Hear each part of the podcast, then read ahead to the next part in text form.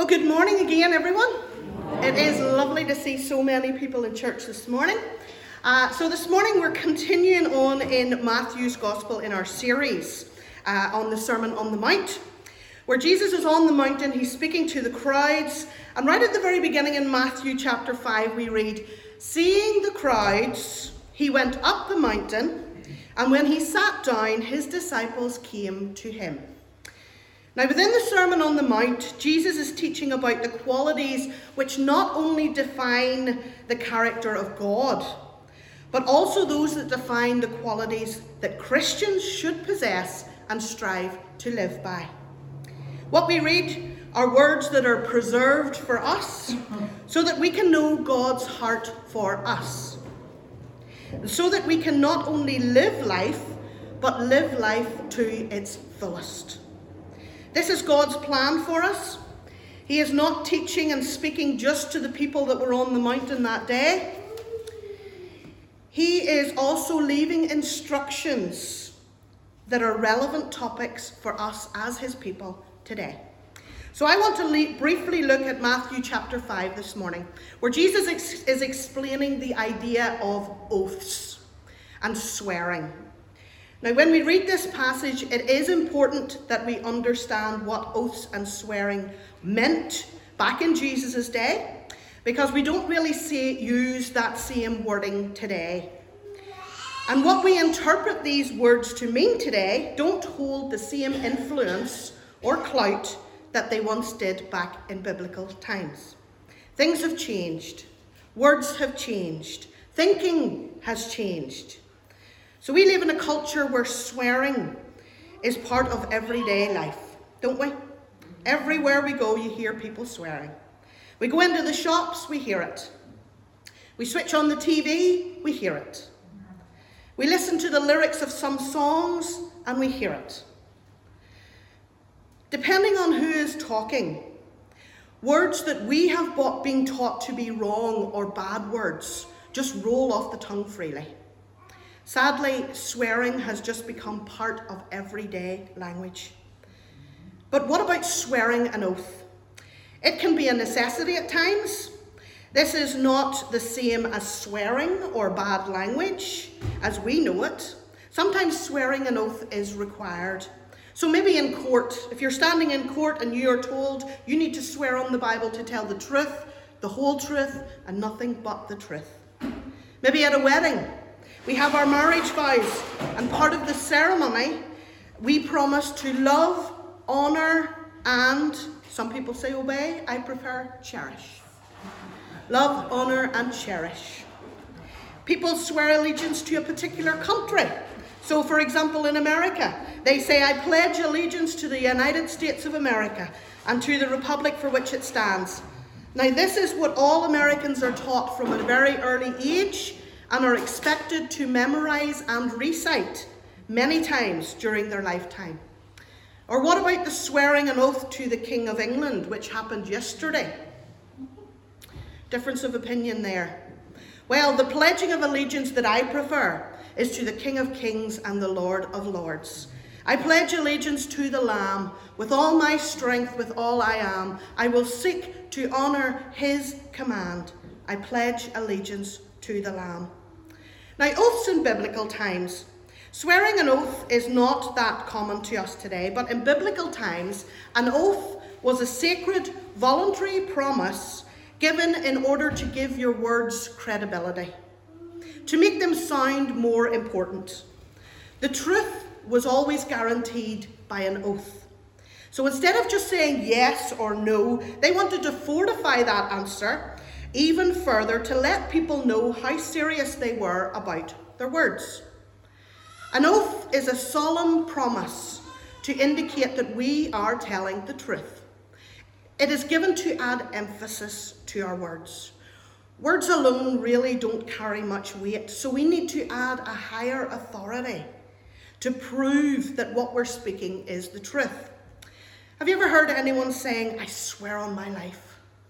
Or I swear to God, or I swear on the Bible.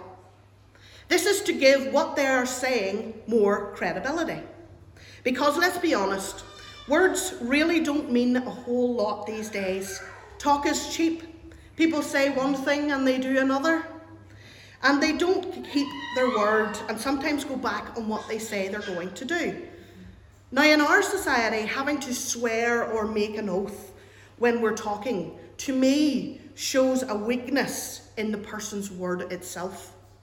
Having to swear or make an oath demonstrates that there's not enough weight in their own character to confirm what they say or confirm their words. Sometimes we can talk, be talking and genuinely telling the truth, but our words are simply not believed, no matter how hard we try, because we live in a society where people lie.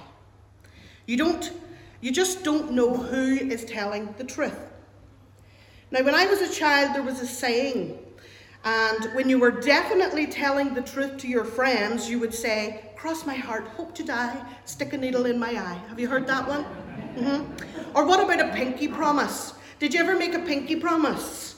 Now, I pinky promise to be your best friend forever. And you cannot break a pinky promise as a child, it's the law. Or maybe, like me, you were a bit of a tomboy, and before you made a deal, you spat in your hand before shaking hands, and that was to seal the deal. So these are outwards expressions used to seal the deal. When I was wee, I was quite mischievous. I know, it's very hard to believe. But out of all of my siblings, I was the one who always seemed to find trouble and to get into trouble. I was the one who used the china teacup to dig holes in the garden. I was the one that poked my finger in the nicely decorated cake. I was the one who kept picking at that little piece of wallpaper that was coming off till the full strip came off the wall. I wasn't a cheeky or a bad child, but I was mischievous. Now, when my mum raised her voice and gave me the look, have you ever had the look? Yes, many of us has. And you know you're in trouble when you get the look. And I started to cry and I would say to her, I promise I won't do it again. I cross my heart I won't do it again. So even as a child, I was adding emphasis to my words, hoping that my mum this time would believe me and know that I was telling the truth. When actually I was hoping that I would only get hit once with the wooden spoon rather than twice for doing it. But now that we're grown up, we no longer use pinky promises or cross our hearts, but people support their words with oaths. This is why people swear by things that are greater than themselves. I swear to God, I swear on the Bible. God is a stable, secure person to base our words off.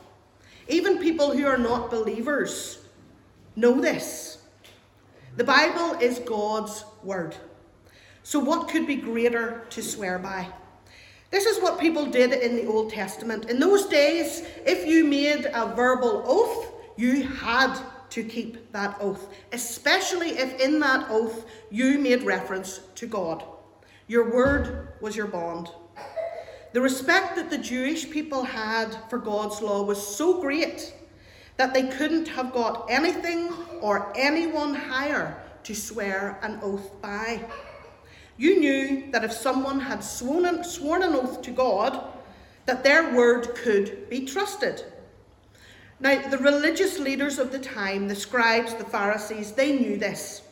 And so, in order to swear by something great enough to fortify their words, but still have the ability to bend the rules slightly in their favour, we're told that instead of swearing on God's name, they started swearing on godly things. They swore by the temple or the gold that was in the temple. They swore by the altar or the offering that was on the altar. They used everything else to swear on except God's name because they knew that if they brought God into it, that it was binding and you couldn't break that oath. They knew that God then became a partner in that transaction if you used his name. You see, the Pharisees were creating a system where there was wiggle room in their oaths and the things that they said. They were creating loopholes, beginning, beginning to create a system that they could lie because an oath made in God's name couldn't be broken, but lesser oaths, they could be broken. If God's name wasn't mentioned, then he had no part in that transaction, or so they thought. Of course, people followed in the footsteps of the religious leaders because they were the leaders of the time. This is why in Matthew 5, Jesus is trying to fix the way that people are talking and thinking. In verse 33, Jesus is saying, I know that you've heard this, and I know that you've been taught this, but I'm telling you to do this. He was correcting the wrong that had been done and putting his people back on the right track. So, what was the purpose of an oath in the Old Testament? Well, let me give you two examples. Firstly, it was used um, to say, as a seal of agreement. Someone might say, Well, how can I trust you? Well, let's take an oath. I will swear by a higher power than me, and you can be in no doubt that I am trustworthy. Or, how do you know that someone will do what they say they're going to do? Well, they made an oath. If they swore on it, it would be done. Secondly, it was used to settle a dispute. So maybe if you had two farmers that were trying to water their animals at the well, there was only one well and they were fighting over who went first. Well, whoever built that well would swear an oath to say, I built it. And he would be the one that would be able to water his animals first. So if there was an oath involved, there was no doubt. Today we don't make verbal oaths. Nowadays we just get an expensive lawyer to draw up a contract. But what Jesus is trying to tell us in this passage, well, to put it plainly, human beings are not just that good at keeping their word. We exaggerate, we want attention, we tell partial truths, we lie. Have you ever listened to someone telling a story and thought to yourself, I doubt that's the whole truth? Uh, and I think there could be another story out there that's maybe a little mo- bit more truer. If the person telling the story is known to exaggerate or lie, people will not believe anything that comes out of their mouth. The damage is already done, the reputation has preceded them. But God knows our human weakness and our sinful nature. In the Old Testament, God encourages oaths. Deuteronomy 1:20 says, "You shall fear the Lord your God. You shall serve him, and in him you shall hold fast and take oaths in his name." So making an oath was actually encouraged. But knowing that his people were prone to lie, to cheat, to sin, he wanted to set his people apart as Christians, to be distinct. He encouraged people to speak the truth in his name. That would bring help, help to uh, higher authority into their language and encourage them to have to keep their word because they were swearing on his name. You couldn't dishonour God by going back on your word. He was saying, if you're going to bring the name of God into your oath, you'd better be speaking the truth. Now, what was discouraged was to take an oath and not fulfill it. Leviticus 19:12 says, "And you shall not swear by my name falsely, nor shall you profane the name of, the, of, of your God. I am the Lord." Don't bring the name of the Lord into an oath if you're not going to keep up your end of the bargain. Now, jump to the New Testament. Jesus is now saying, I know you've been told this in the past, but I'm telling you now, you have no need to swear an oath at all. There's no need to swear an oath. The Pharisees have been creating this system where they were getting away with lies. They were still being believed because they were making an oath, but they were not having to use the name of God in the process. You see, the, the, the Pharisees were conniving and manipulating. Okay, so we can't swear on the name of God, but maybe our higher power that we can swear by could be heaven or earth or Jerusalem or ourselves. Here, we're important. We are Pharisees. We could swear by ourselves. We can swear by godly things, and it'll do the same job, job with no repercussions. They were rubbing their hands together.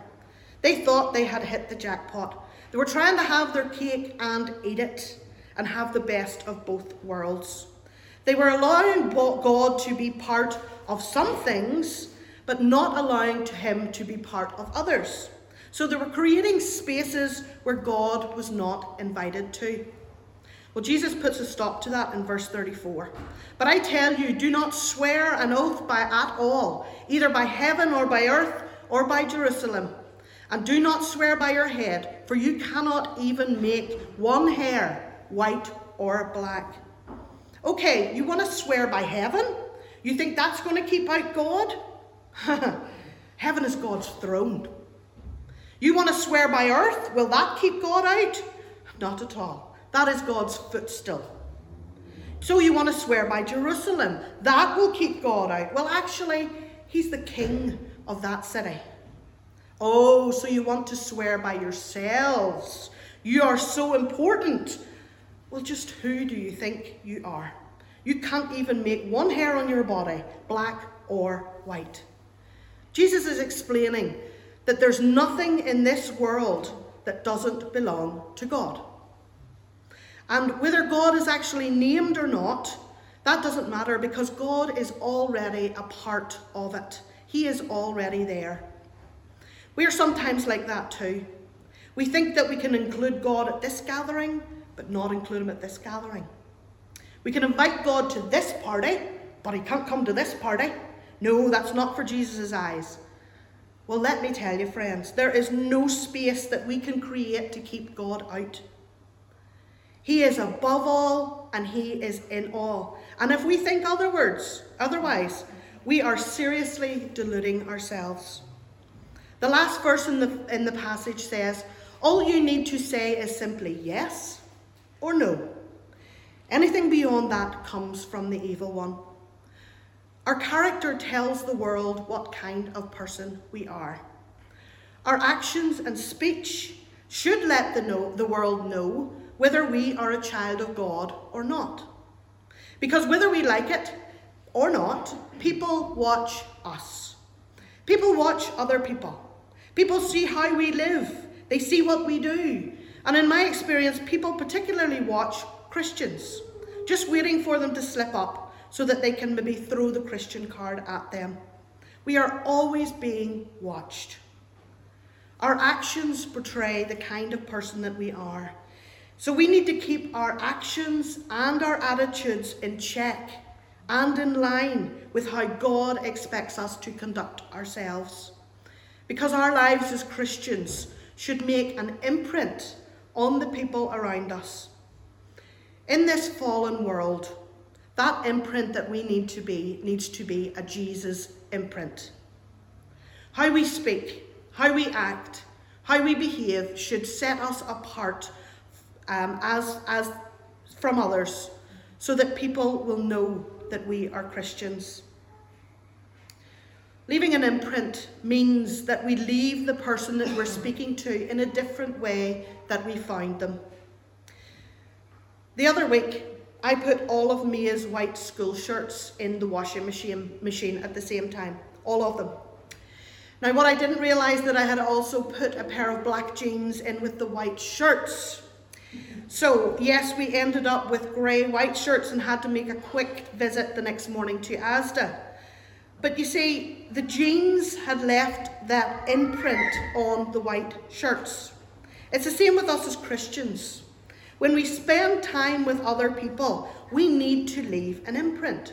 We need to share the love and compassion that has been shown to us with others.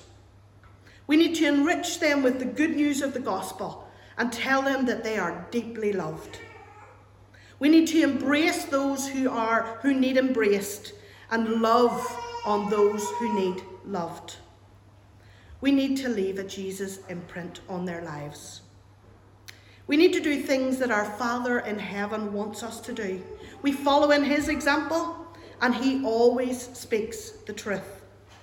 1 John 1 and 5 says, God is light, and in him there is no darkness. we can trust God wholeheartedly because in Him there is no darkness, only light. We know that. Unlike us as, as humans, God will never lie to us.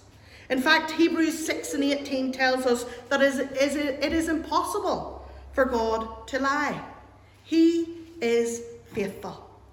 Even today, when it looks like our world is falling apart and maybe we feel discouraged, God is still faithful. God is still on the throne and God is still keeping his word. We need to make sure that what we say or the way that we, we say things doesn't give someone a valid reason to doubt us. We shouldn't need to swear on something to make people believe us. The way we speak, act, and behave should be a clear indicator of our Christian faith. The way that we live our lives should be of such a manner that people automatically believe us whenever we tell them something. Yes means yes, and no means no. No need for oaths, for pinky promises, for crossing our hearts. We need to let our integrity be our credibility. When we accept Jesus as our Saviour, He writes His law on our hearts. He puts His Spirit inside us, and we desire to do the things that our Father in heaven wants us to do. We are His children and choose to follow in His ways. So let's let our integrity be our credibility. And as we leave church this morning and face another week, let's leave Jesus' impressions, Jesus' imprints on every person that we meet. Let's just pray together. Father, we thank you for your word. We thank you that are, for your lessons today, and we thank you for your guidance and for your love. Help us to live for you. And just as you have left an imprint on our lives, help us to leave a Jesus imprint on the lives of everyone that we meet. Our world needs you. Be with us as we conclude our service and face another week. Help us to be your disciples in this broken world, for we ask it in your name. Amen. Amen. I'll ask the praise band to come forward and we're going to conclude our morning service with a song that may be new to some of you. If you know it, sing it out. If you don't, just listen to the words. They are beautiful, beautiful words.